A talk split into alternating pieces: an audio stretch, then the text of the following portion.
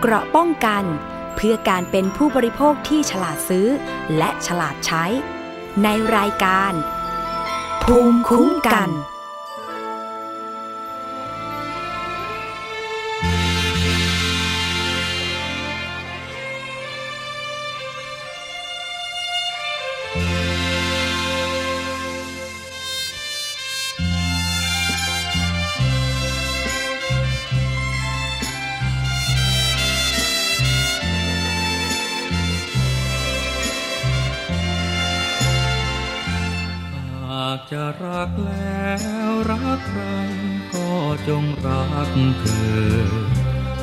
รักบันเจิ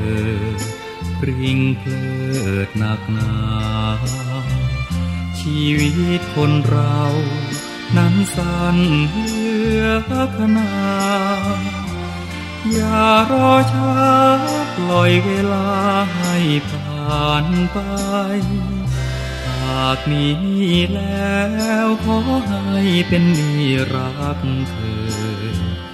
ดอกเบี้ยที่เกิด คือพลังรักที่ไหลรักเธอเสมอ รักเธอจากดวงใจ ยอดพิษสมัยล้อมอยู่ในกายเธอ หากวันใดที่แสงทองของชีวิตผ่านโลกตระการจะมืดครึ้มมอง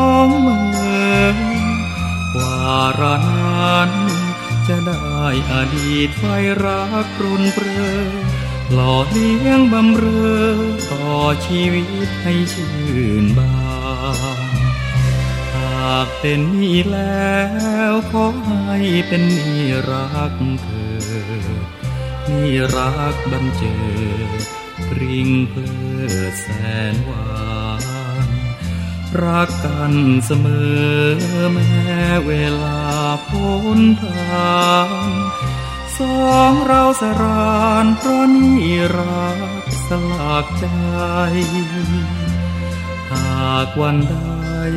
ที่แสงทองของชีวิตผ่าน โลกตระการจะมืดครึ้มมองเมือนวาระนั้น จะได้อดีตไฟรักรนเปรอหล่อเลี้ยงบำเรอต่อชีวิตให้ชื่นบา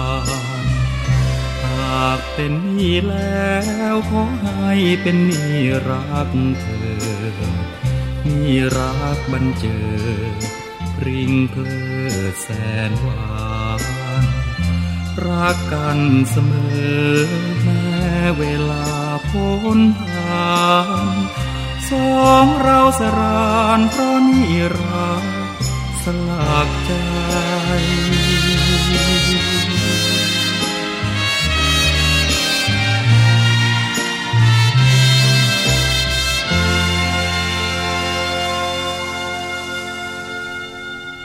สวัสดีค่ะ ต้อนรับคุณผู้ฟังเข้าสู่รายการภูมิคุ้มกันรายการเพื่อผู้บริโภคกับดิฉันชนาทิพไพรพงศ์นะคะ วันนี้ต้อนรับกับ เพลงนี่รักค่ะ คุณธานินอินทรเทพนะคะ ไม่ต้องแปลกใจค่ะคุณผู้ฟัง เรามีเรื่องราวดีๆ พร้อมกับเพลงเพราะๆแบบนี้มานำเสนอนะคะ สืบเนื่องมาจากว่า วันนี้จะนำเสนอเกี่ยวกับเรื่องของหนี้สินค่ะ อยากเป็นหนี้ไหมคะ ดิฉันเชื่อแน่ว่า ทุกท่านไม่อยากเป็นหนี้แต่จะทำยังไงได้บางที เงินสดมันไม่พอใช้ก็ต้องไปกู้หนี้ยืมสินเข้ามา ยิ่งในปัจจุบันนี้นะคะ ไม่เฉพาะหนี้ที่ไปกู้ยืมกับสถาบันการเงินเท่านั้น ก็ยังมีหนี้นอกระบบ และในกระเป๋าตังก็ยังมีหนี้อะไรทราบไหมคะ บัตรที่อยู่ในกระเป๋าของคุณนั่นแหละค่ะ ก็คือบัตรเครดิต หรือบางคนทำบัตร ATM แต่เป็นแบบเดบิตก็คือ สามารถที่จะใช้บัตรนั้นเนี่ย แทนเงินสดได้เลย แต่คุณจะต้องมีวงเงินในบัญชีก่อนนะสำหรับบัตรเดบิต แต่ทั้งนี้ทั้งนั้นก็มีอีกประเภทหนึ่งก็คือการกดเงินเกินบัญชีที่คุณมี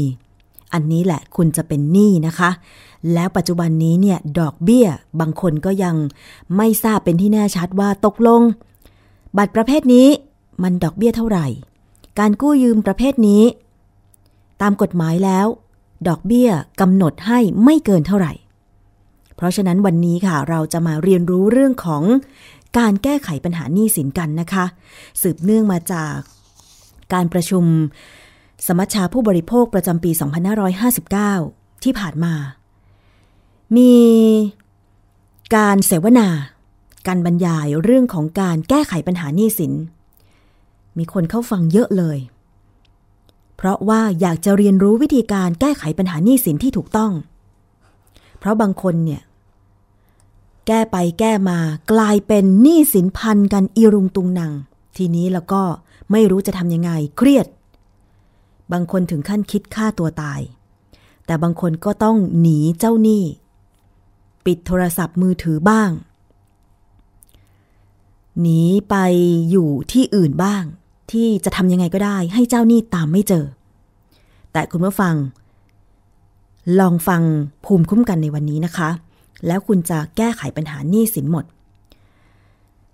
ไปฟังรายงานเรื่องคนเป็นหนี้ค่ะ ซึ่งผู้สื่อข่าวไทย PBS นะคะ ได้ทำไว้น่าสนใจแล้วก็มีสัมภาษณ์ ผู้ที่เคยเป็นหนี้และตอนนี้ก็ยังเป็นหนี้อยู่ รวมไปถึง ผู้ที่จะเข้ามาช่วยเหลือ ในการแก้ไขปัญหาหนี้สินให้คุณ ไปฟังสกู๊ปชิ้นนี้ค่ะ คนเป็นหนี้ คือเราเป็นหนี้แล้วเราเราต้องขายบ้านเนาะขายบ้านที่กรุงเทพแล้วก็ไปซื้อที่ที่ต่างจังหวัด ซึ่งตรงนั้นเราสามารถเคลียร์หนี้ได้ในระดับหนึ่ง พอตัดสินใจขายบ้านแล้วไปซื้อที่ต่างจังหวัดเนี่ยเราก็สามารถตัดหนี้ไปได้ส่วนหนึ่งแต่มันก็ยังมีประมาณสักสองแสนเนาะที่ยังเป็นหนี้อยู่ซึ่งปัจจุบันเนี้ยก็อยู่ในขั้นตอนของของการดำเนินคดีทางกฎหมายเนี้ยค่ะ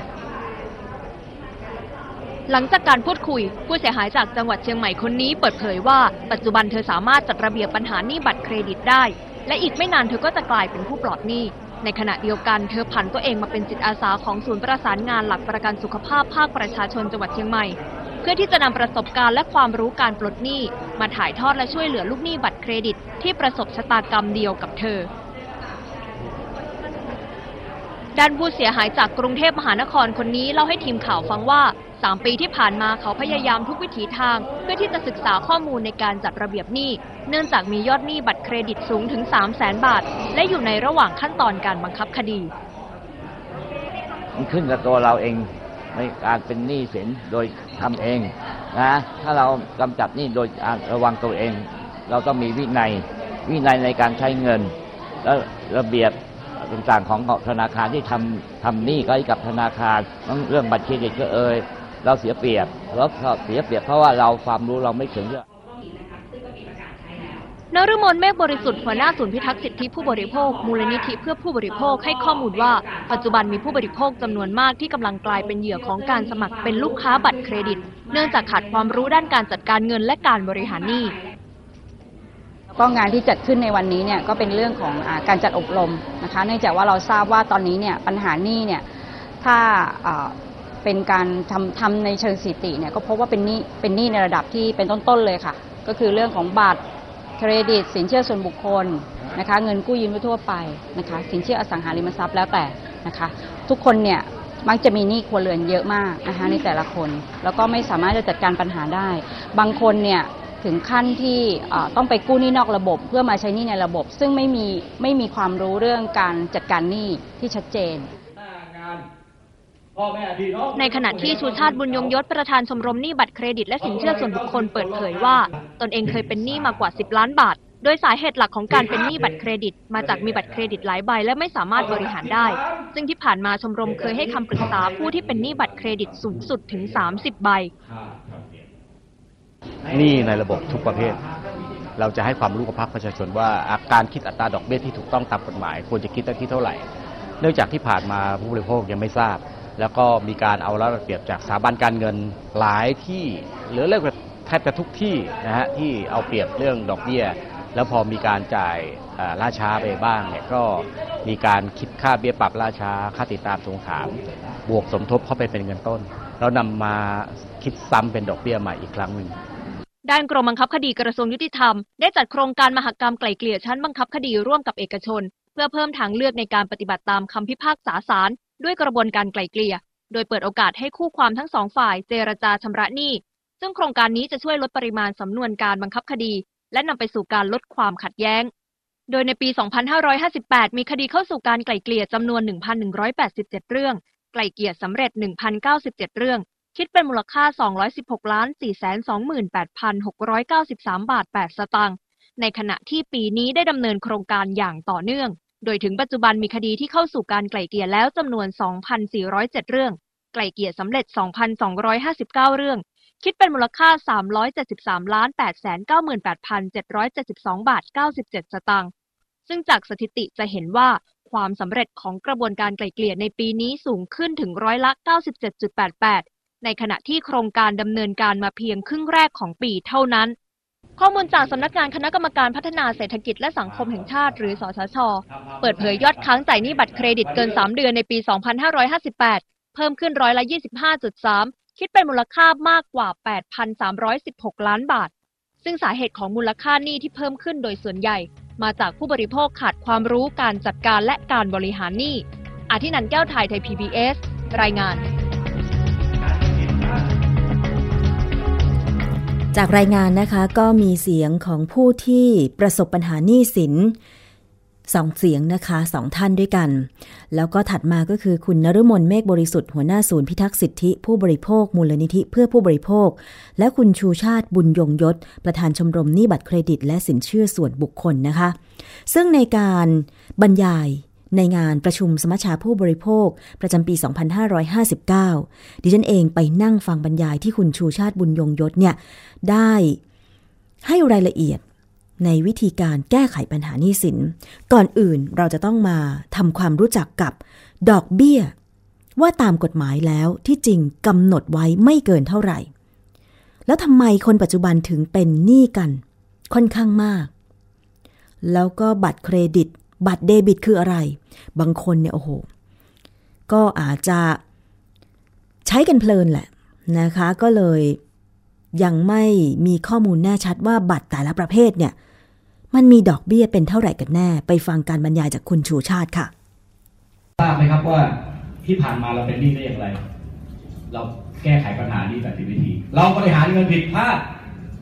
พอไม่มีปุ๊บเราบริหารเงินไม่เป็นพอบริหารเงินไม่เป็น มันก็เกิด เป็นปัญหาเรื่องหนี้สินค้างชำระ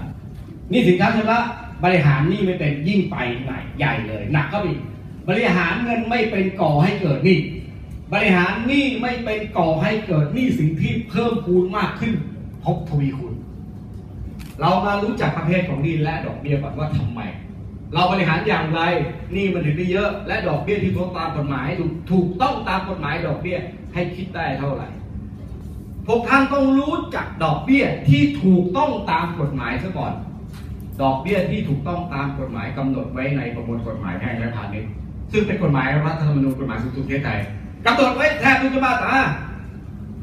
ว่าหากคิดดอกเบี้ยซึ่งกันและกันมีนี้ค้าชำระห้ามคิดดอกเบี้ยเกินกว่าร้อยละสิบห้าต่อปี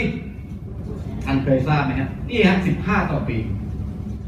ดอกเบี้ยที่ค้างชำระจะเป็นหนี้ประเภทอะไรก็ตาม ขอให้มันเป็นเกี่ยวข้องกับหนี้สินหรือหนี้เงินห้ามคิดดอกเบี้ยเกินกว่าร้อยละสิบห้าต่อปีเป็นอันขาดแล้วดอกเบี้ยบัตรเครดิตบัตรกดเงินสดที่อยู่ในกระเป๋าท่านที่มีพวกกันเยอะแยะแล้วเป็นหนี้กันอยู่เนี่ยเขาคิดดอกเบี้ยเราเท่าไหร่ยี่สิบแปดมีเสียงตอบมาว่ายี่สิบแปด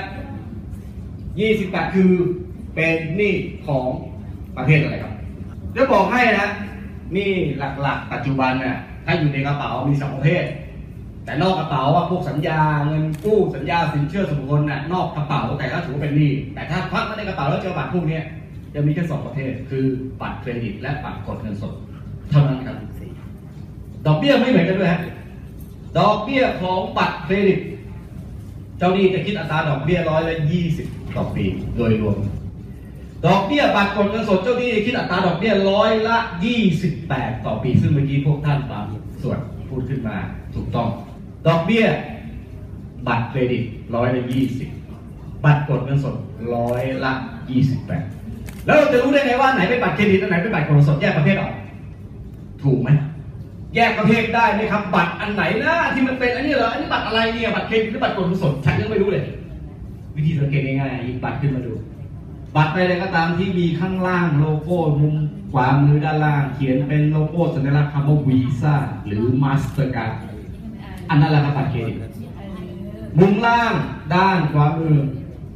เขียนว่าวีซ่าหรือ Mastercard นั่นคือบัตรเครดิตครับที่ดอกเบี้ยร้อยละยี่สิบต่อปีครับส่วนอีกประเภทหนึ่งคือหยิบมาปุ๊บไม่มีโลโก้ Visa Mastercard ไม่มีโล้นๆทื่อๆแบบเนี้ยมีสีสันอะไรแล้วแต่ไม่มีโลโก้พวกนี้คือบัตรกดเงินสดบัตรกดเงินสดคิดดอกเบี้ยโดยรวมร้อยละยี่สิบแปดต่อปี ยี่สิบแปดเปอร์เซ็นต์ต่อปีมาถามว่าผิดกฎหมายยังผิดไหมครับ ผิด แล้วมันผิดอย่างนี้ได้ยังไงอะ เออ มันปล่อยให้เกิดการผิดพลาดแบบนี้เกิดขึ้นมาได้ยังไงครับ หลักหลักสำคัญเนี่ยคือมันอยู่ในเนื้อหาของสัญญาที่ไปกรอกเอาไว้ ท่านจำได้ไหมครับ ตอนที่ท่านไปสมัครกรอกบัตรเครดิต บัตรกดเงินสด ตอนท่านจะสมัครใบสมัครรูปร่างหน้าตามันเป็นอย่างไร เขียนเยอะๆ ยิบหยิบง่ายๆมาหนึ่งก่อนคล้ายๆอย่างเงี้ยพับไปพับมาหรือแผ่นพับเล็กๆอะแต่กลางออกมายาวปื้นเลย ในนี้จะมีตัวหนังสือเขียนไว้เป็นข้อสัญญา ตัวหนังสือใหญ่เท่าไข่มดอยากจะอ่านแทบตายต้องไปลากแว่นขยายมาอ่านพอไปลากแว่นขยายมาอ่านเห็นแล้วมันเขียนว่าอะไรก็อ่านไม่ออกอ่านไม่รู้เรื่อง เพราะดันใช้ภาษากฎหมายทำให้ประชาชนอย่างเราไม่รู้เรื่อง อ่านแล้วมันมึนเวียนหัวในนี้นะครับ ในสัญญาเนี่ยจะเขียนไม่ชัด ถ้าเป็นกรณีของบัตรเครดิตจะเขียนว่าหากท่านมีหนี้ค้างชำระในสัญญาของบัตรเครดิตฉบับนี้ ทางเจ้าหนี้ทางสถาบันการเงินจะคิดดอกเบี้ยท่านในอัตราร้อยละ 15 ต่อปี และขอคิดค่าธรรมเนียมอีกร้อยละ 5 ต่อปี บัตรกดเงินสด แบบเดียวกันนะรูปร่างหน้าตาคล้ายๆกันนะแผ่นพับไปพับมากาออกมาพลืดใหญ่ๆแบบเนี้ยเป็นลักษณะโบชัวเป็นสมัคร ในนี้นะครับก็เขียนไว้ว่าหากท่านมีหนี้ค้างชำระหรือนำบัตรกดเงินสดไปกดเงินที่ตู้ ATM ท่านจะต้องเสียดอกเบี้ยในตาร้อยละ 15 ต่อปี และเสียค่าธรรมเนียมในตาร้อยละ 13 ต่อปี 15บวก13 มันจะกลายเป็น 28 มันไม่ยอมเรียกดอกเบี้ย ไอ้ก้อนที่สองวัดดอกเบี้ยสองแต่มันเรียกบาลีคำพูดไปเรียกว่า ค่าธรรมเนียม แล้วค่าธรรมเนียมคิดแบบไหน คิดอย่างไร คิดเหมือนดอกเบี้ยไหม ผมขอตอบได้เลยครับว่า เหมือนเปียบเหมือนเด็กไม่ได้แตกต่างเลย เรารู้แล้วดอกเบี้ยถูกต้องตามกฎหมายร้อยละสิบห้าแล้วหลังจากนั้นทำไมเราถึงเป็นหนี้ที่เราเป็นหนี้เพราะว่าเราบริหารเงินผิดพลาดคนเรามีหนี้สินหนึ่งบาทหนึ่งใบตอนแรกผมไม่เชื่อหรอกครับ ทุกคนที่เป็นหนี้นี่ยแยะเนี่ยเต็มกระเป๋าเลย ท่านจะมีหนี้บัตรเครดิตบวกบัตรกดเงินสดทั้งหมดสิบใบอยู่ในกระเป๋าแล้วเต็มหมดเลย ผมไม่เชื่อเป็นไปไม่ได้จุดเริ่มต้นมันเริ่มต้นจากเป็นหนี้แค่ใบเดียวอะไรสักอย่างหนึ่งบัตรเครดิตหรือบัตรกดเงินสดพอเป็นหนี้เต็มวงเงินเรียบร้อยแล้วเช่นเราอาจจะไปซื้อของไปช้อปปิ้งเงินช็อตเอาเงินไปกดไปรูดคนในครอบครัวเจ็บไข้ได้ป่วยเอาเงินไปรักษาพยาบาลพอท่านเต็มวงเงินบัตรเครดิตไปหนึ่งแล้วท่านผ่อนจ่ายไม่ไหว ท่านก็จะแก้ปัญหาในการหยิบบัตรเครดิตไปที่สอง ไปรูดต่อเปลี่ยนสภาพหนี้ให้เป็นเงินสด ยอมเป็นหนี้เอาเงินสดมาใช้จ่ายเพื่อจะผ่อนบัตรใบที่หนึ่งตัวมันเองใบแรก และตัวมันด้วยใบที่สองที่ไปกดเงินมาพอทำแบบนี้ใบที่สองเริ่มเต็มหยิบบัตรเครดิตใบที่สามหรือบัตรกดเงินสดใบที่สามหยิบออกมาเป็นรูดเปลี่ยนเป็นเงิน แล้วเอาเงินที่กดมาได้เนี่ยไปจ่ายหนึ่งสองและสามการใช้จ่ายแบบนี้บริหารเงินแบบนี้เขาเรียกว่า การบริหารนี้แบบวัวพันหลัก หรือดินพ่อหางหมูซึ่งเป็นการบริหารนี้ที่ผิดวิธีใครที่ยังทำวิธีนี้อยู่ยังใช้แบบนี้อยู่ยุติได้แล้วครับ หยุดได้แล้วเลิกทำได้แล้วสำรวจภาระหนี้สินตัวเอง เราแยกกลุ่มของประเภทนี้ณปัจจุบันนะออกเป็นทั้งหมดหกประเภทหนึ่งสองสามถ้ามองจริงๆแล้วคือหนี้ในระบบหมดเลยไอ้หนึ่งสองสามนะสี่นอกระบบห้านอกระบบ ชัดเจนนอกระบบใครไม่รู้จัก รู้จักทั้งหมด และหกนี้กยศอันสุดท้ายอันที่หกนี้กยศกยศย่อมาจากกองทุนกู้ยืมเพื่อการศึกษานี้กยศเป็นหนี้ตัวหนึ่งที่ทางชมรมแนะนำว่าอย่าหยุดจ่ายถ้ามีปัญหาอย่างไรก็ต้องจ่ายโดยการผ่อนปรน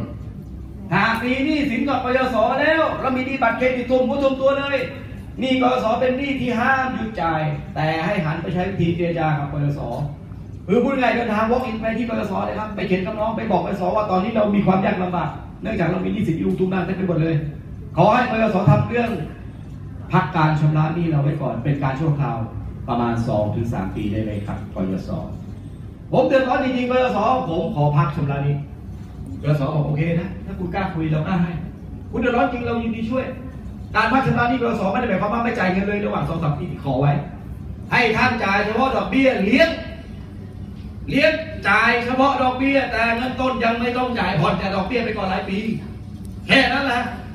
แล้วดอกเบี้ยกสมันแพงไหมดอกเบี้ยกสเท่าไหร่ฮะทราบไหมร้อยละหนึ่งบาทต่อปีฮะ นั่นคือเสียงบางส่วนของการบรรยายนะคะ การแก้ไขปัญหาหนี้สิน ในงานประชุมสมัชชาผู้บริโภคประจำปี 2559 โดยคุณชูชาติบุญยงยศนะคะ ซึ่งท่านนี้มีข้อมูลดีๆ ที่จะแนะนำผู้ที่เป็นหนี้สินเยอะเลยทีเดียว เพราะว่าให้คำปรึกษาที่มูลนิธิเพื่อผู้บริโภคด้วยนะคะ ซึ่งในส่วนของการชำระหนี้อย่างที่คุณผู้ฟังได้ฟังไปนะคะ ที่คุณชูชาติบอกว่า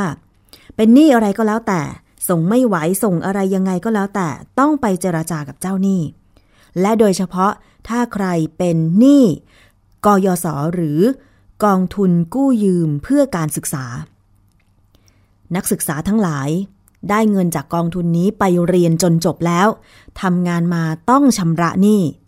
นะคะ ห้ามหยุดจ่ายเป็นเด็ดขาด อย่างที่คุณชูชาติบอก ถ้าจ่ายต้นไม่ไหวไปเจรจาขอจ่ายแต่ดอกไปก่อน มีเงินมากขึ้นเมื่อไหร่ก็ไปจ่ายทั้งต้นทั้งดอก แต่อย่าหยุดจ่าย ไม่เช่นนั้นแล้วจะมีผลกระทบกับอนาคตการทำงาน และชีวิตของคุณได้ และกระทบถึง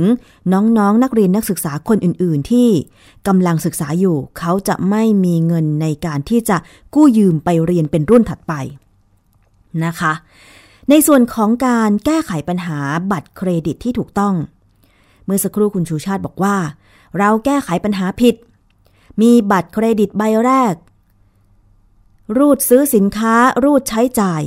จนเกินวงเงิน หรือเกือบเกินวงเงิน แต่ไปดูบัญชีธนาคารของคุณ อ้าว เงินมันไม่พอไปจ่ายหนี้บัตรเครดิตทั้งก้อน เพราะว่ามันต้องจ่ายทุกเดือน บางคนก็อาจจะใช้วิธี จ่าย 10%ไปก่อน แล้วเป็นแบบนี้มาเรื่อยๆ มันก็เลยกลายเป็นหนี้แบบพอกหางหมู พอบัตรใบแรกเต็ม แก้ไขไม่ได้ อะ ไปเปิดบัตรใบที่สองไปรูดเอาเงินบัตรใบที่สองมาชำระหนี้บัตรใบที่หนึ่งมันก็เลยพันกัน เพราะฉะนั้นมาฟังกันอีกครั้งค่ะ คุณผู้ฟังใครทำแบบนี้อยู่ ต้องฟังคุณชูชาติแนะนำเลยว่า วิธีแก้ไขปัญหาหนี้บัตรเครดิตที่ถูกต้องเป็นอย่างไร ซึ่งเมื่อสัปดาห์ที่แล้วนะคะ ได้มีการนำออกอากาศในรายการ สถานีประชาชนทางไทย PBS พิธีกรก็คือคุณออนอุมาเกษตรพืชผลค่ะ ต้องทำตารางบัญชีรายรับรายจ่ายตัวเองออกมานะครับ แล้วก็ทำตารางหนี้ด้วย เพื่อที่จะมาวิเคราะห์ว่าเราควรจะใช้วิธีแก้ปัญหานี้แบบไหนดี เราจ่ายไหวหรือไม่ทุกวันนี้ ถ้าเราผ่อนจ่ายชำระไหวเรารู้จักประหยัดอดออมนะฮะ คืออย่าไปฟุ่มเฟือยแบบเดิมก็จะเก็บเงินไว้ผ่อนคืนชำระหนี้ หรือไม่งั้นก็อาจจะใช้วิธีแบบหยุดหยุดจ่ายไปก่อนชั่วคราวนะ ผมไม่ได้บอกให้เบี้ยวหนี้จับดาบหยุดจ่ายเพื่อให้เกิดการเจรจากับฝ่ายเจ้าหนี้ว่าลูกหนี้มีปัญหา มีมาตรการใด ๆ ที่จะหันหน้ามาคุยกันระหว่างลูกหนี้กับเจ้าหนี้ได้บ้าง อาทิเช่นอ่าการปรับโครงสร้างหนี้การปรับเอ่อประนอมหนี้หรือแม้กระทั่งการจ่ายชำระหนี้แบบมีส่วนลดที่เขาเรียกกันว่าแฮร์คัต ประมาณเนี้ยฮะแต่ต้องคุยกับธนาคารก่อน มันจะใช่ไหคุยไม่ได้ ถ้ามีการจ่ายเป็นปกติ คือถ้าลูกหนี้ยังจ่ายไหวเขาจะบอกว่าเป็นรุ่นชั้นดี คุณจ่ายไหวก็จะไม่มีการเจรคุณจะจาจ่ายไปเรื่อยๆแล้วกันใช่ครับจะต้องมีการหยุดชำระเป็นการชั่วคราวก่อนระยะเวลาหนึ่งให้เจ้าหนี้เห็นว่าลูกหนี้ไม่ไหวจริงๆเพราะสักไม่ไหวกี่เดือนจริงคะเอ่ออย่างน้อยก็ต้องมีสามสี่เดือนสามสี่เดือนอย่างหดน้อจ่ยนะฮะครับหยุดแล้วชำพอระสามสี่เดือนเราหยุดจ่ายเขาจะทำยังไงเรียกเราเข้ามาคุยมีจดหมายอย่างนั้นเหรอคะไม่มีทวงหนี้ตลอดทวงหนี้อย่างเดียวบวกค่าเบี้ยปรับค่าล่าช้าบวกเข้าไปเรื่อย บางคนบอกไม่กล้าขาดหายนานขนาดนั้นเพราะว่าเดี๋ยวเจอดอกเบี้ย เจอเบี้ยปรับไหมคะ มันมีอยู่แล้วครับ ในส่วนเนี้ยมีดอกเบี้ยเดินตามทุกวันแล้วก็มีค่าติดตามทวงถามอีกนะฮะแต่ว่าส่วนนี้สามารถเจรจาที่จะลดหย่อนได้ ถ้าเกิดเราเจอกรณีเช่นนี้แล้วเราสามารถเข้าไปคุยกับธนาคารเองเลยได้ไหมคะว่าโอ้ยผมส่งไม่ไหวแล้วคุณ จะเอายังไงบอกมาเลย ผมจะได้รู้อย่างนี้ได้ไหมคะไม่ได้ครับ เพราะว่าอ๋อทางสถาบันการเงินหรือเจ้าหนี้เนี่ยเขาจะมองว่าลูกหนี้ยังคุณจ่ายไหวจริงหรือเปล่า ในเมื่อการหยุดชำระเนี่ยสิ่งที่ลูกหนี้จะต้องแลกมาก็คือการถูกทวงหนี้จะโดนทวงหนี้ทุกวันเลย ตั้งแต่วันแรกที่หยุดนะฮะสามสี่เดือนนี่จะโดนพายุทวงหนี้ตลอดเลย แล้วก็พายุเลยเหรอคะใช่ครับใช้คำว่าพายุทวงหนี้เพราะว่าเช้าสายบ่ายเย็นก็โทรทวงตลอดทุกวันนะฮะเป็นเวลาวันละหลาย ๆ รอบ แล้วก็ลูกหนี้ต้องยอมทำใจอย่างหนึ่งว่าคุณจะต้องติดบัญชีดำหรือเรียกว่าแบ็กลิสต์ในเครดิตบูโรเป็นการชั่วคราวจนกว่าคุณจะชำระหนี้ตรงนี้ให้หมด คุณเป็นหนี้เสียแล้วคุณต้องเสียแบ็กลิสต์นะครับค่ะอย่างนี้ก็ต้องยอมชำระยอมจ่าย แต่ ถ้าสมมติเมื่อกี้ที่ยกตัวอย่างว่า ถ้าเป็นลูกหนี้แล้วเรารู้สึกไม่ไหว เราเริ่มต้นตั้งแต่ว่าไม่หยุดจ่ายไม่หยุดชำระแล้วไปเจรจากับทางเจ้าหนี้เจ้าหนี้ก็ไม่เชื่อเรา ก็บางเป็นคนไปบอกไม่ได้กลัวเสียประวัติเดี๋ยวเป็น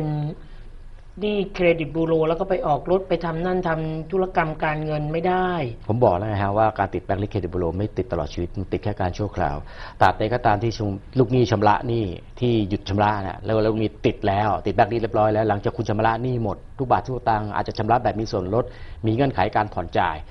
หลังจากหนี้เป็นศูนย์บาท ลูกหนี้จะติดแบ็กลิสบูโรต่อไปแค่ 3 ปี แล้วก็ต้องออกตามกฎหมายกำหนด ไม่มีการติดไปชั่วคราวเอ้ยไม่มีการติดไปตลอดชีวิต ให้ติดแค่หลังจากหมดหนี้ก็ติดต่อไปสามปีแค่นั้นครับ ค่ะ นั่นเป็นวิธีการในการที่จะเจรจาเพื่อแก้ไขปัญหาหนี้สินนะคะ เพื่อไม่ให้คุณจะต้องเครียดไปตลอดชีวิตนะคะ ถึงแม้ว่าจะหยุดพักชำระหนี้แล้วก็โดนเบี้ยปรับบ้างนะคะ แล้วก็ติดบัญชีดำ เครดิตบูโรบ้าง แต่ว่าเมื่อชำระหมด ก็สามารถที่จะหลุดจากเครดิตบูโรได้ใน 3 ปี เหมือนที่คุณชูชาติบุญยงยศได้กล่าวไว้นะคะ แล้วทีนี้ในส่วนของการช่วยเหลือ ประชาชนที่เป็นหนี้สินที่มูลนิธิเพื่อผู้บริโภคเอง จริง ๆ แล้วมีการเปิดศูนย์ให้คำปรึกษามาโดยตลอดนะคะ แต่ว่าเรื่องนี้ไปฟังจากคุณนรมนเมฆบริสุทธิ์ หัวหน้าศูนย์พิทักษ์สิทธิผู้บริโภคอีกครั้งหนึ่งค่ะ คือตอนนี้ก็เจอปัญหากันเยอะมากใช่ค่ะนะคะแล้วก็เชื่อว่าตอนนี้ก็ยังมีการอ่าขายบัตรเครดิตกันทางโทรศัพท์นะคะแล้วก็มีการพ่วงสินเชื่อเข้ามาอีกนะคะนอกจากว่าบัตรเครดิตอย่างเดียวก็จะมีสินเชื่อส่วนบุคคลเข้ามาด้วย อันนี้มันก็จะเป็นประเด็นปัญหาของลูกหนี้ที่มันเป็นอ่าพัวพันกันไม่ไม่หมดสักทีนะคะแล้วมูลนิธิก็มองเห็นเรื่องอาเมื่อรู้เป็นหนี้ได้เนี่ยแต่วิธีการจัดการปัญหาหนี้เนี่ยกลับทำกันไม่ค่อยได้นะคะ เราก็ยังเห็นถึงต้นทางนะคะที่จะช่วยกันแก้ไขปัญหา โดยการให้เขามีความรู้นะคะเรื่องการจัดการปัญหาหนี้เมื่อเป็นหนี้แล้วเนี่ยหลงเป็นหนี้ไปแล้วเนี่ยจะทำยังไงให้ตัวเองจัดการปัญหานี้นั้นได้ค่ะนะคะอันนี้ก็ก็มีการมีนโยบายในการจัดการปัญหาเรื่องนี้อยู่นะก็คะต้องไปเข้าค่ายอบรมกันว่าอย่างนั้นใช่ไหมก็คือเปิดหลักสูตรไปปะชุมอบรมนะคะทางมูลนิธิก็เปิดหลักสูตรเรื่องสองหลักสูตรเลยค่ะว่างกันง่าย ๆ ว่าหลักสูตรตั้งแต่อย่า เป็นหนี้แล้วเนี่ยจะจัดการยังไง ก็คือทางรัฐกำจัดหนี้นะคะแล้วอีกหลักสูตรหนึ่งก็คือเป็นเรื่องของฝ่าวิกฤตพิชิตหนี้ค่ะหมายถึงว่าคุณเป็นหนี้แล้วเนี่ยคุณ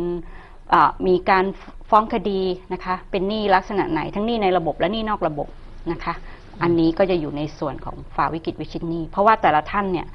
มีหนี้ไม่เหมือนกัน บางท่านเนี่ยพกมาทั้งหนี้ในระบบทั้งหนี้นอกระบบเลยนะคะ หรือว่าบางท่านก็มีแต่หนี้ในระบบอย่างเดียว ก็คือมีทั้งบัตรเครดิตและสินเชื่อส่วนบุคคล แถมพ่วงเข้ามาเรื่องหนี้กู้ยืม ซื้อบ้าน ซื้อรถยนต์อีกนะคะอันนี้ก็เป็นหนี้พัวพันกันไม่หมดเหมือนกัน ค่ะ เพราะฉะนั้นถ้าใครมีปัญหาเรื่องหนี้เนี่ย โทรปรึกษา หรือว่าจะเข้าไปอบรมหลักสูตรการแก้ไขปัญหาหนี้สินได้ที่มูลนิธิเพื่อผู้บริโภคนะคะ หมายเลขโทรศัพท์ 02 248 3734ถึง7นะคะ คุณผู้ฟัง ในส่วนของหน่วยราชการอย่างกรมบังคับคดี ก็มีโครงการ ไกล่เกลี่ยชั้นบังคับคดีระหว่างลูกหนี้ แล้วก็เจ้าหนี้ด้วยนะคะ ซึ่งคุณชลทรมีวงอุโคตหัวหน้าศูนย์ไกล่เกลี่ยข้อพิพาทกรมบังคับคดีกระทรวงยุติธรรมได้มาพูด ถึงโครงการไกล่เกลี่ยชั้นบังคับคดีด้วยค่ะเท้าความก่อนนะคะว่ากรมค่ะบังคับคดีเนี่ยได้จัดตั้งศูนย์ไกลเกลี่ยข้อพิพาทเมื่อเมื่อประมาณปี 2554 เป็นครั้งแรกอะนะคะค่ะ จากนั้นก็คือดำเนินการไกล่เกลี่ยอ่าคดีภายหลังพิพากษามาตลอด แต่ว่าก็จะเป็นกรณีที่ว่าลูกค้า walk in เข้ามาบ้างอะไรบ้างนะคะ ก็จะเริ่มจัดเป็นมหกรรมไกล่เกลี่ยครั้งแรกกับบริษัทบัตรกรุงไทยจำกัดมหาชนค่ะเมื่อปี 2555 นะคะ ตอนนั้นก็มีเข้าร่วมมาไม่มากมันเป็นเป็นจัดครั้งแรก ๆ ยังไม่ได้มีการประชาสัมพันธ์ที่ที่ดีพอนะคะ ก็เริ่มมาจัดอีกครั้งหนึ่งเป็นอ่าเป็นทางการอะนะคะ ก็คือปีที่แล้ว ปี 2558อะนะคะ ค่ะ ก็จัดไปสามครั้งที่ว่าตัวเลขที่โชว์ไปอะนะคะ ก็คือมีเอ่อลูกลูกค้าเนี่ยเข้ามาไกล่เกลี่ย 1,187ราย แล้วก็ประสบความสำเร็จเนี่ยเกือบร้อยละ 90 อ๋อค่ะค่ะ แสดงว่าใครที่มีปัญหาหนี้สินกับบัตรเครดิต ถ้ามาเข้าร่วมโครงการน่าจะได้รับการช่วยเหลือแน่นอนนะค่ะฮะแต่ถึงตอนนี้90%ที่สำเร็จ ใช่ค่ะแต่ตอนนี้เราเราทำกับบัตรกรุงไทยเป็นเป็นครั้งแรกเป็นที่แรกก่อน แล้วก็จะขยายไปถึงธนาคารอื่น หรือว่าบริษัทอื่นที่ว่ามีลูกค้าบัตรเครดิตค่ะ ซึ่งการไกล่เกลี่ย ชั้นบังคับคดี ที่กรมบังคับคดีทำโครงการอยู่นะคะ ก็เริ่มต้น ในส่วนของบัตรกรุงไทยที่คนไปกู้ยืมเนี่ยส่งเงินไม่ไหวแล้ว ถูกฟ้องคดีถูกพิพากษาแล้วนะคะ จึงได้มีการเชิญเป็นหนังสือนะคะสำหรับคนที่ส่งหนี้ไม่ไหวเนี่ยไปเจรจาไกลเกลี่ย ซึ่งอันนี้ก็จะเป็นการเชิญจากบัตรกรุงไทยเองนะคะ ก็ประโยชน์ก็คือว่าบางคนเนี่ย โดนพิพากษา โดนอายัดบัญชีเงินเดือนบ้าง หรืออาจจะต้องคล้ายๆยังไงล่ะ พิทักษ์ทรัพย์อย่างอื่นเพื่อไปชำระหนี้บ้างอะไรอย่างเงี้ยนะคะ แต่ว่าการเจรจาไกล่เกลี่ย ระหว่างผู้กู้ยืมกับเจ้าหนี้อาจจะเป็นสถาบันการเงินหรืออย่างบัตรกรุงไทยก็อาจจะเป็นธนาคารกรุงไทยเนี่ยนะคะ เพื่อที่จะประนอมหนี้ก็ดี ในการลดหนี้ลดดอกเบี้ย หรือขยายระยะเวลาในการชำระหนี้ให้ แต่ว่าไม่ได้ขยายไปจนหลายปีอย่างเงี้ยนะคะ แต่อาจจะมีการพูดคุยว่าเราจะขยายเวลาให้คุณส่งน้อยแต่ส่งนาน เพื่อที่จะได้มีกำลังชำระหนี้ในแต่ละกรณีไปนะคะ อันนี้ถือว่าเป็นการช่วยประชาชนจริง ๆ เพราะบางคนเนี่ยต้องยอมรับว่าไม่ได้มี เงินทองมาแต่ดั้งแต่เดิม ดิ้นรนขวนขวายที่เป็นหนี้บางคนเป็นหนี้จากการกู้ยืมมาเพื่อลงทุนทำมาหากิน แต่การลงทุนอาจจะประสบความล้มเหลว ก็คือไม่ได้ผลตามที่คาดหวัง ขาดทุนน่ะว่าง่าย ๆนะคะ อันนี้ก็มันเป็นข้อผิดพลาดที่ไม่ได้อยากให้เกิดขึ้นนะคะ แต่บางคนเป็นหนี้โดยที่ก็รู้ว่า เงินที่กู้ยืมมาเราไม่ได้เอาไปใช้จ่ายให้เกิดประโยชน์เลย อย่างเช่น บางคนกู้เงินมาเพื่อไปเที่ยว ดิฉันเคยได้ฟังได้ยินคนรอบตัวมาบ้างเหมือนกันนะคะ ว่าเดี๋ยวนี้เนี่ย บางคนกู้เงินไปเที่ยวต่างประเทศ คือเงินเดือนเนี่ยพอใช้จ่ายแค่ประจำวัน ไม่มีเงินเก็บพอไปเที่ยวต่างประเทศเลย ก็เลยไปหากู้มานะคะแสนสองแสนอะไรก็ว่าไป นี่มันเป็นจุดเริ่มต้นของการใช้จ่ายฟุ่มเฟือย การที่คนเราจะไปเที่ยวได้เนี่ยนะคุณผู้ฟัง คือเงินต้องเหลือจากการใช้จ่ายในชีวิตประจำวันในหนึ่งเดือน เพราะบางคนเนี่ยได้รับเงินเดือนมาก็แจกแจง ว่าเรามีค่าใช้จ่ายหลักๆอะไรบ้าง ค่ากินค่าอยู่ค่าน้ำค่าไฟนะคะถ้าเหลือจากนี้โอเคเก็บไปเที่ยวก็แล้วแต่บุคคล แต่ถ้าไม่มีเงินเลยเนี่ย ถ้าเป็นดิฉันนะ ก็จะไม่ไปเที่ยว เพราะว่ามันเป็นการสร้างหนี้สร้างสินทำให้เราติดนิสัย ถ้าเรากู้ยืมแบบใช้อีลุยฉุยแฉกอะไรอย่างเงี้ย มันก็แก้แก้ไขปัญหายาก เพราะว่ามันอยู่ที่นิสัยของเราใช่ไหมคะเอาละนั่นคือวิธีการแก้ไขปัญหาหนี้สิน ถ้าทำตามวิธีนี้เนี่ยนะคะ รับรองไม่เป็นหนี้ ถึงเป็นหนี้ก็แก้ไขได้ นะคะ แล้วถ้ายังคงมีปัญหา ก็สามารถที่จะปรึกษา ในส่วนของมูลนิธิเพื่อผู้บริโภค แล้วก็ชมรมหนี้บัตรเครดิต และสินเชื่อส่วนบุคคลได้นะคะ ที่หมายเลขโทรศัพท์ 087 016 4541 ค่ะ เอาล่ะช่วงนี้ฟังเพลงกันสักครู่หนึ่งนะคะ มีเพลงเก่าๆ เพราะๆมาให้ฟังเหมือนเดิมค่ะ กับเพลงนี้คุณอรวีสัจจานนท์นะคะสำหรับเพลงนี้คนหน้าเดิมค่ะ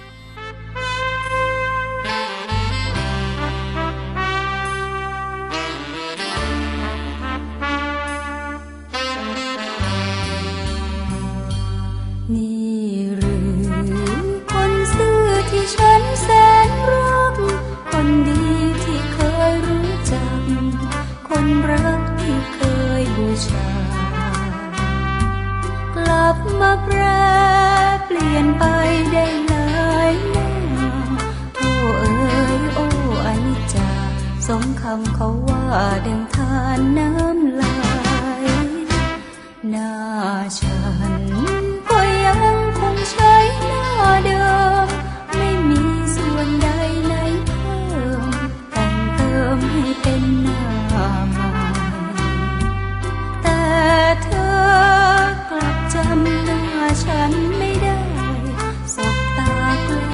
เฉยไป เหมองเสาไฟอยู่ริมทางเดิน บุญเธอที่มีที่ไปทำฉันให้หลงไว้ใจ จึงช้ำจนยับและเยินเพื่อทนกับความห่างเหินช้ำใจกับการ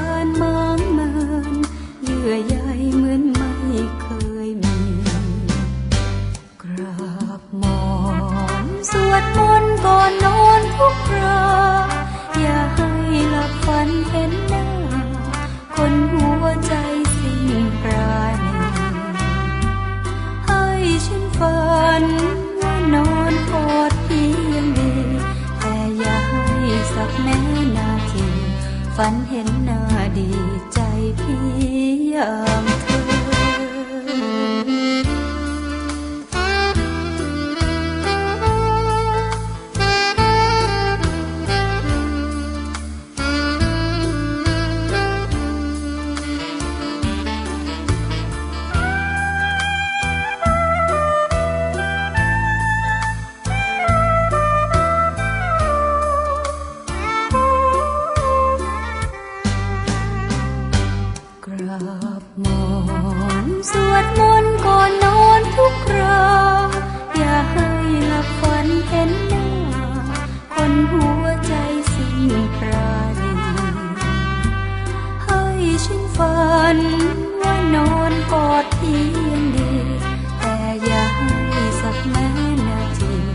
ฝันเห็นหน้าดี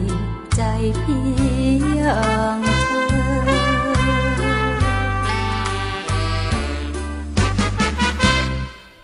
ค่ะ วันนี้ย้อนบรรยากาศฟังเพลงเก่าๆบ้างนะคะ ให้หลายๆคนที่ กำลังฟังรายการภูมิคุ้มกันอยู่ ก็ได้ผ่อนคลายกันบ้างนะคะ ไม่ว่าจะฟังสดทาง หน้าเว็บไซต์ www.thaipbsonline.net หรือว่าจะฟังจากสถานีวิทยุที่เชื่อมโยงสัญญาณนะคะ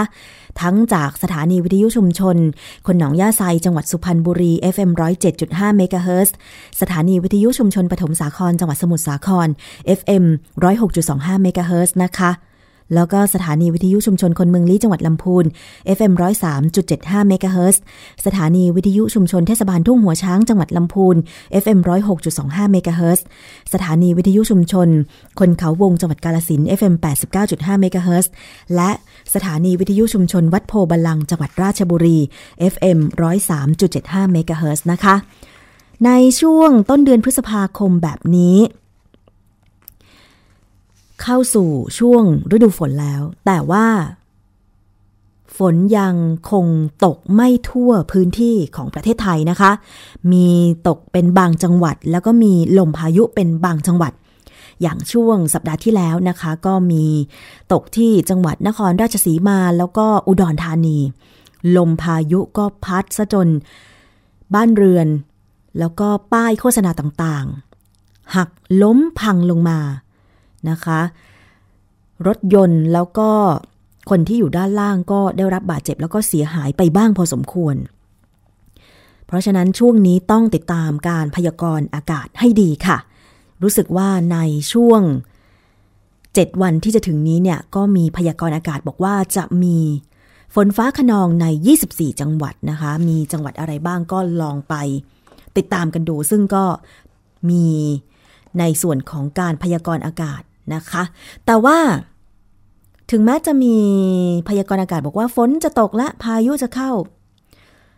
แต่ว่าในขณะเดียวกันก็อากาศร้อนมากเลยนะ วันหยุดยาวหลายคนไปเที่ยว หลบเลี่ยงอากาศร้อนด้วยการเข้าป่าก็มีนะคะเดียนเองมีโอกาสไปเที่ยวน้ำตกห้วยแม่ขมิ้น ก็ดีค่ะคุณผู้ฟัง ถึงแม้ว่า น้ำตกจะมีเจ็ดชั้น แต่ยังสามารถเล่นน้ำได้ในชั้นหนึ่งชั้นสองแล้วก็ชั้นหกชั้นเจ็ดส่วนชั้นที่เหลือไม่มีน้ำแล้ว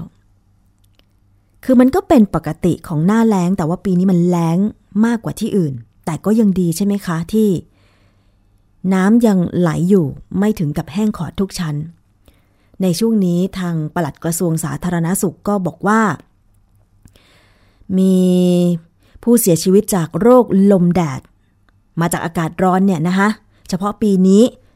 เสียชีวิตไปแล้ว 34 คน จึงขอเตือนประชาชนไม่ควรอยู่กลางแดดเป็นเวลานานค่ะ ผู้ที่ทำงานหรือว่ากิจกรรมกลางแจ้ง อย่างเช่น คนงานก่อสร้างเกษตรกรนักกีฬาสมัครเล่น ผู้สูงอายุหรือว่าเด็กเล็ก อายุต่ำกว่า 5 ปี ผู้ป่วยเรื้อรังเนี่ยนะคะ หรือว่าผู้ที่ชอบดื่มแอลกอฮอล์เนี่ย เสี่ยงกับการเป็นโรคลมแดด เพราะฉะนั้นต้องหลีกเลี่ยงนะคะ เอาล่ะช่วงนี้ยังมีอีกช่วงหนึ่งนานาสาระค่ะ ไปฟังซิว่าคุณยศพรพยุงสุวรรณจะนำเสนอเรื่องอะไรค่ะ นานาสาระ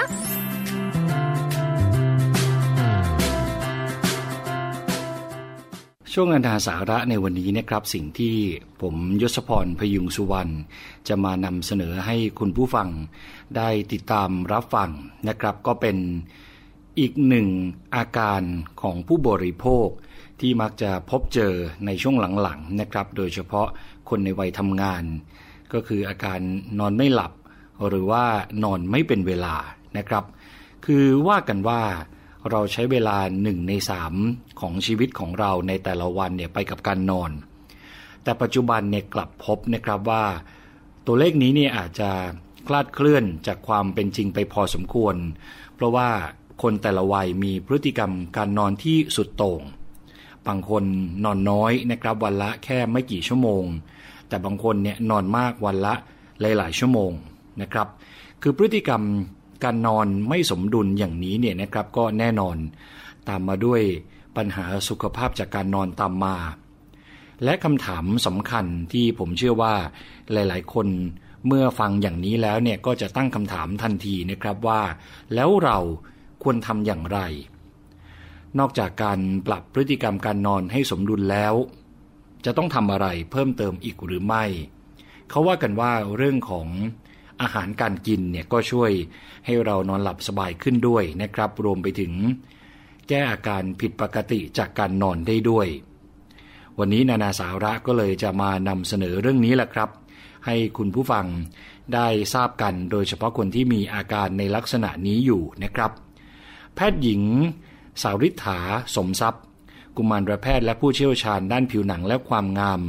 จากประเทศฝรั่งเศส ได้อธิบายถึงฮอร์โมนและสารสื่อประสาทที่เกี่ยวกับการนอนนะครับ โดยสรุปได้ว่า ฮอร์โมนเมลาโทนินเนี่ยได้ชื่อว่าเป็นฮอร์โมนแห่งรัตติการ เพราะมีหน้าที่ในการควบคุมนาฬิกาชีวิต และวงจรการนอนของคนเรา เริ่มแรกเนี่ยนะครับร่างกายจะสังเคราะห์กรดอะมิโนทริปโตเฟนที่มีอยู่ในกระแสเลือดเป็นเซโรโทนิน จากนั้น ร่างกายก็จะเปลี่ยนเซโรโทนินเป็นฮอร์โมนเมลาโทนิน เซโรโทนินโดยตัวของมันเองเนี่ยก็จัดเป็นสารสื่อประสาทชนิดหนึ่งนะครับ ที่ช่วยควบคุมการนอนหลับระยะตื้น ควบคุมอุณหภูมิของร่างกายและสภาวะอารมณ์ ส่วนกาบาเป็นสารสื่อประสาทชนิดยับยัง้ง พบมากในสมองและไขสันหลัง มีฤทธิ์ช่วยให้ร่างกายผ่อนคลายและหลับสบาย นะครับ คุณหมอยังอธิบายหัวใจสำคัญของอาหารที่ช่วยแก้ไขปัญหาการนอนนะครับว่า คนที่มีพฤติกรรมการนอนผิด คือนอนดึก นอนไม่หลับ นอนไม่เป็นเวลา ควรกินอาหารที่มีสารกาบาเซโรโทนิน และฮอร์โมนเมลาโทนินในปริมาณสูงครับ เพราะว่าสารที่ว่านี้เนี่ยจะเข้าไปช่วยทำให้วงจรการนอนสมบูรณ์ขึ้น เมื่อตื่นขึ้นมาแล้วเนี่ยก็จะรู้สึกสดชื่นทำให้ระบบต่างๆ ในร่างกายทำงานเป็นปกตินะครับ โดยช่วงวัยที่เรามักจะพบนะครับว่านอนดึกและนอนน้อยเนี่ยช่วงวัยหนึ่งเลยก็คือผู้สูงอายุ ผู้สูงอายุที่นอนดึกนอนน้อยเนี่ยมักจะเกิดปัญหาสุขภาพตามมานะครับ รวมถึงการนอนในช่วงกลางวันนานเกินไป หรือว่าบ่อยเกินไป ก็เลยทำให้นอนไม่หลับในช่วงกลางคืน และมักเกิดปัญหาสุขภาพตามมา คุณหมอสาริษฐาอธิบายเพิ่มเติมนะครับว่า ผู้สูงอายุที่นอนดึกนอนน้อยเนี่ยจะส่งผลให้ร่างกายหลั่งฮอร์โมนไทรอยด์และคอร์ติซอลผิดปกติ โดยฮอร์โมนชนิดนี้จะทำงานเกี่ยวกับภูมิต้านทานในร่างกาย เมื่อฮอร์โมนไทรอยด์ฮอร์โมนคอร์ติซอลหลั่งผิดปกติ ร่างกายก็จะอยู่ในภาวะเครียดตลอดเวลา ทำให้ภูมิต้านทานต่ำลง ร่วมกับผู้สูงอายุเนี่ยนะครับมักจะมีสุขภาพที่ถดถอยไปตามวัยอยู่แล้ว ก็เลยเกิดปัญหาเจ็บป่วยง่าย ติดเชื้อง่ายแล้วก็ยังเสี่ยงกับการเกิดเนื้องอกในอวัยวะต่างๆด้วย ก็เลยมีคำแนะนำสำหรับผู้สูงอายุที่นอนดึกนอนน้อยและนอนไม่หลับนะครับว่า ควรจะทานอาหารอะไร ที่ช่วยในเรื่องของการนอนที่ว่านี้ที่ทำให้ปัญหาของการนอน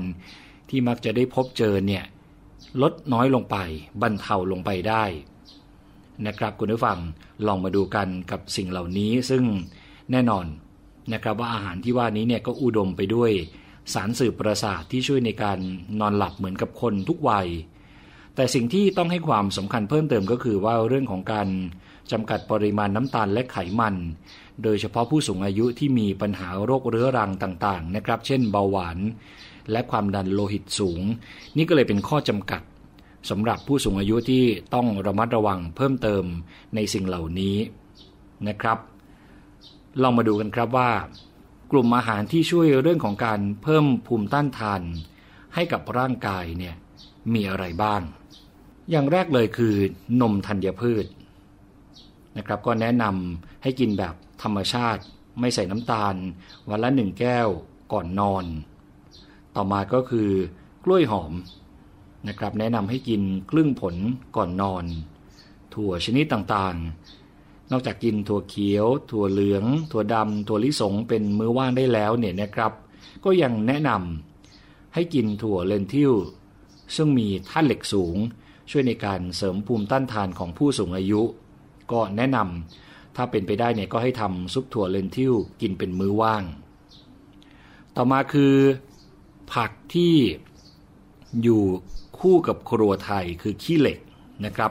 คือขี้เหล็กเนี่ยจะช่วยเพิ่มสารเซโรโทนินในร่างกายทำให้รู้สึกผ่อนคลายและหลับง่ายขึ้น ก็แนะนำนะครับให้นำใบและยอดอ่อนเนี่ยมาลวกจิ้มน้ำพริก หรือทำแกงกินเป็นมื้อเย็น แต่ก็มีข้อควรระวังในผู้สูงอายุบางท่านที่อาจจะแพ้ขี้เหล็ก โดยจะทำให้เกิดอาการท้องเสียตามมาได้นะครับ อย่างที่ 5 คือน้ำผึ้งน้ำผึ้งเนี่ยจะสามารถกระตุ้นการสร้างสารกาบาและเซโรโทนินในร่างกาย และยังไม่ทำให้เกิดปัญหาน้ำตาลในเลือดสูงในผู้ป่วยเบาหวานนะครับ ถ้ากินในปริมาณที่พอเหมาะ ก็แนะนำว่าให้ใช้น้ำผึ้งเนี่ยปรุงอาหารแทนการใช้น้ำตาล และก็ต้องระวังด้วยนะครับว่า น้ำผึ้งที่คุณผู้ฟังนำมาปรุงอาหารนั้นควรจะเลือกซื้อ น้ำผึ้งแท้ไม่ใช่น้ำผึ้งเทียม ซึ่งมีส่วนผสมของน้ำตาลในปริมาณที่สูงนะครับ ต่อมาคือผลไม้ตระกูลซิตรัส เช่น ส้ม มะนาว นอกจากช่วยให้หลับดีแล้วเนี่ยยังมีวิตามินซีสูง ช่วยเสริมระบบภูมิต้านทานให้กับผู้สูงอายุด้วย แนะนำให้กินในมื้อเย็นนะครับ อย่างที่7คือกุ้งและปู เป็นอาหารทะเลที่ช่วยกระตุ้น การสร้างสารเมลาโทนิน แนะนำให้กินครั้งละประมาณ 100 กรัม สัปดาห์ละ 3 ครั้ง โดยนำมานึ่งหรือปรุง โดยใช้น้ำมันน้อยที่สุด เท่าที่จะสามารถทำได้นะครับ อย่างที่ 8 ก็คืองาดำนะครับคุณผู้ฟังมีท่านเหล็กสูง ซึ่งช่วยเพิ่มสมาธิให้คนที่นอนดึกนอนน้อยได้ แนะนำให้โอโรยงาดำคั่วบดลงในนมธัญพืช หรือกินอาหารหรือขนมที่ทำจากงาดำเช่นบัวลอยน้ำขิง ซุปงาดำเป็นต้น คราวนี้ลองมาดูที่เด็กและวัยรุ่นกันบ้างนะครับ โดยเฉพาะการนอนที่ไม่เป็นเวลานอนตามสะดวกของพวกเขาเลยก็ว่าได้นะครับ อาหารเพื่อเด็กและวัยรุ่น ที่นอนไม่เป็นเวลาเนี่ยคุณหมอสาริฐาอธิบายเพิ่มเติมนะครับว่า พฤติกรรมของเด็กและวัยรุ่นที่นอนไม่เป็นเวลา ซึ่งส่งผลเสียต่อสุขภาพเนี่ยถือว่ามีมากขึ้น โดยพฤติกรรมการนอนไม่เป็นเวลาของเด็กและวัยรุ่นที่พบเนี่ยนะครับ ก็คือมักนอนหลังหนึ่งทุ่มไปแล้วสัก 1-2 ชั่วโมง เพื่อหวังว่าจะตื่นมาคุยหรือแชทกับเพื่อน หรืออ่านหนังสือ หรือทำการบ้านต่อในช่วงกลางคืน แต่บางคนเนี่ยพบนะครับว่าเมื่อตื่นขึ้นมาแล้วรู้สึกมึนงง งัวเงีย ต้องนอนต่อ แต่ก็หลับหลับตื่นตื่นก็เลยทำให้วงจรการนอนหลับเนี่ยไม่สมบูรณ์ การนอนงีบในลักษณะนี้เนี่ยไม่ใช่บอกว่าทำไม่ได้นะครับ คือสามารถทำได้ แต่ไม่ควรใช้เวลานานเกิน 30 นาที และไม่ควรนอนหลังหนึ่งทุ่ม เพราะว่าจะทำให้นอนไม่หลับในช่วงกลางคืน เมื่อตื่นขึ้นมาหรือว่าทำกิจกรรม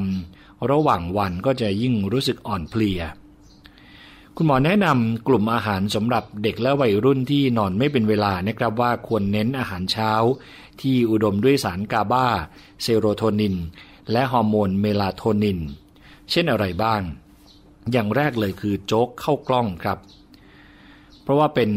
คาร์โบไฮเดรตเชิงซ้อน ที่ทำให้ร่างกายค่อยๆ ดูดซึมน้ำตาลมาใช้ทีละน้อย ช่วยทำให้ระดับน้ำตาลคงที่ และไม่รู้สึกอ่อนเพลียในยามเช้าด้วย ต่อมาคือมันฝรั่ง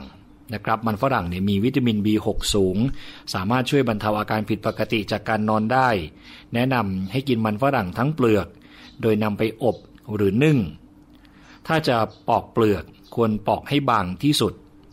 หรือถ้าจะต้ม ควรต้มทั้งเปลือกนะครับ แล้วก็แนะนำว่าควรนำน้ำต้มมันฝรั่งไปปรุงอาหารชนิดอื่น ๆ ต่อ เนื่องจากมีวิตามินบีในปริมาณที่มากพอสมควรครับ ส่วนอาหารของคนวัยทำงานที่นอนไม่เป็นเวลาเนี่ยนะครับ จะต้องเลือกทานอาหารที่มีประโยชน์ต่อสุขภาพเช่นเดียวกัน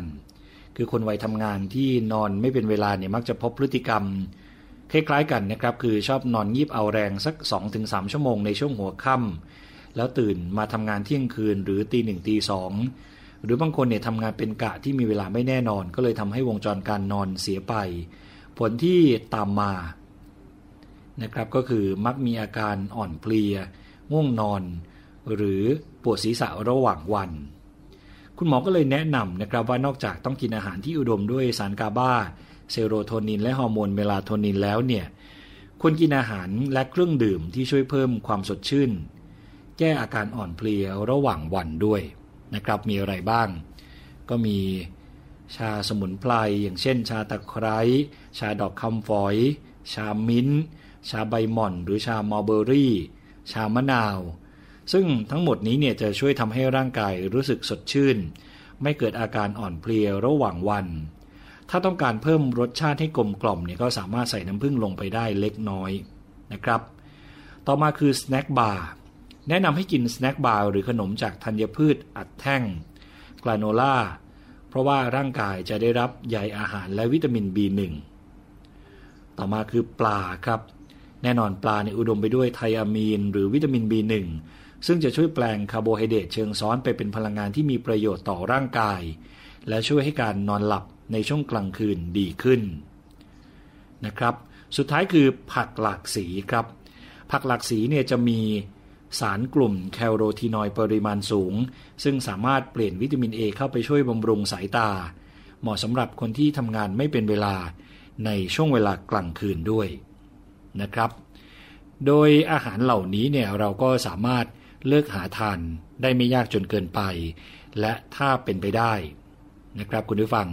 ก็ควรจะทานอาหารที่เราปรุงเอง เราคัดสรรวัตถุดิบเอง ก็น่าจะดีนะครับ เพราะว่าเราจะได้รู้และทราบที่มาที่ไป ว่ามีสารปนเปื้อน หรือมีสารพิษหรือไม่อย่างไร ปิดท้ายกันที่ 5 สัญญาณอันตรายจากการนอนไม่หลับนะครับ โดยมีหนังสือชื่อว่ารักษาโรค ด้วยวิธีธรรมชาติ ได้แนะนำนะครับว่าถ้ามีอาการผิดปกติ เกี่ยวกับการนอนดังต่อไปนี้เนี่ยควรจะรีบไปพบแพทย์หนึ่งเลยคือมีอาการนอนไม่หลับนานกว่า 1-2 วัน รู้สึกง่วง และไม่สามารถทำงานได้อย่างมีประสิทธิภาพในตอนกลางวัน โดยเฉพาะงานที่ต้องใช้ความระมัดระวังสูง ใช้แรงงานมาก หรือต้องประสานงานกับคนอื่นนะครับ อาการต่อมาคือกลัวว่าความอ่อนเพลียจะส่งผลกระทบต่อความสัมพันธ์ในครอบครัว หรือสงสัยว่าเป็นโรคบางอย่างแฝงอยู่ เช่น โรคซึมเศร้าหรือวิตกกังวล สุดท้ายคือมีอาการอื่นๆ ร่วมด้วยนะครับ เช่น เหงื่อออกในตอนกลางคืน เป็นไข้หนาวสัน่น ปวดท้องหรือว่าปวดคอ นี่คือสัญญาณอันตรายจากการนอนไม่หลับที่คุณผู้ฟัง ควรจะไปพบแพทย์อย่างเร่งด่วนนะครับ เพื่อที่จะขอคำแนะนำการดูแลรักษาอย่างถูกต้องอย่างถูกวิธีจากคุณหมอครับ และนี่คือเรื่องราวที่วันนี้นานาสาระมานำเสนอให้คุณผู้ฟังได้ติดตามรับฟังนะครับ ต้องขอขอบคุณข้อมูลดีๆ จากนิตยสารชีวจิตครับ เราจะกลับมาพบกันใหม่กับช่วงนานาสาระ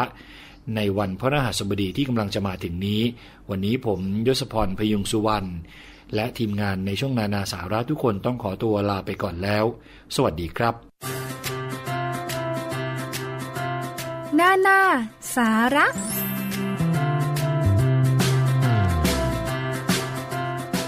รายการภูมิคุ้มกันรายการเพื่อผู้บริโภค และดิฉันชนาทิพไพรพงศ์ก็ต้องขอลาคุณผู้ฟังเช่นกันนะคะ มีความสุขโชคดีค่ะ คุณผู้ฟังเดินทางไปไหนมาไหนก็ ขอให้ปลอดภัยนะคะ สวัสดีค่ะ เกราะป้องกัน เพื่อการเป็นผู้บริโภคที่ฉลาดซื้อ และฉลาดใช้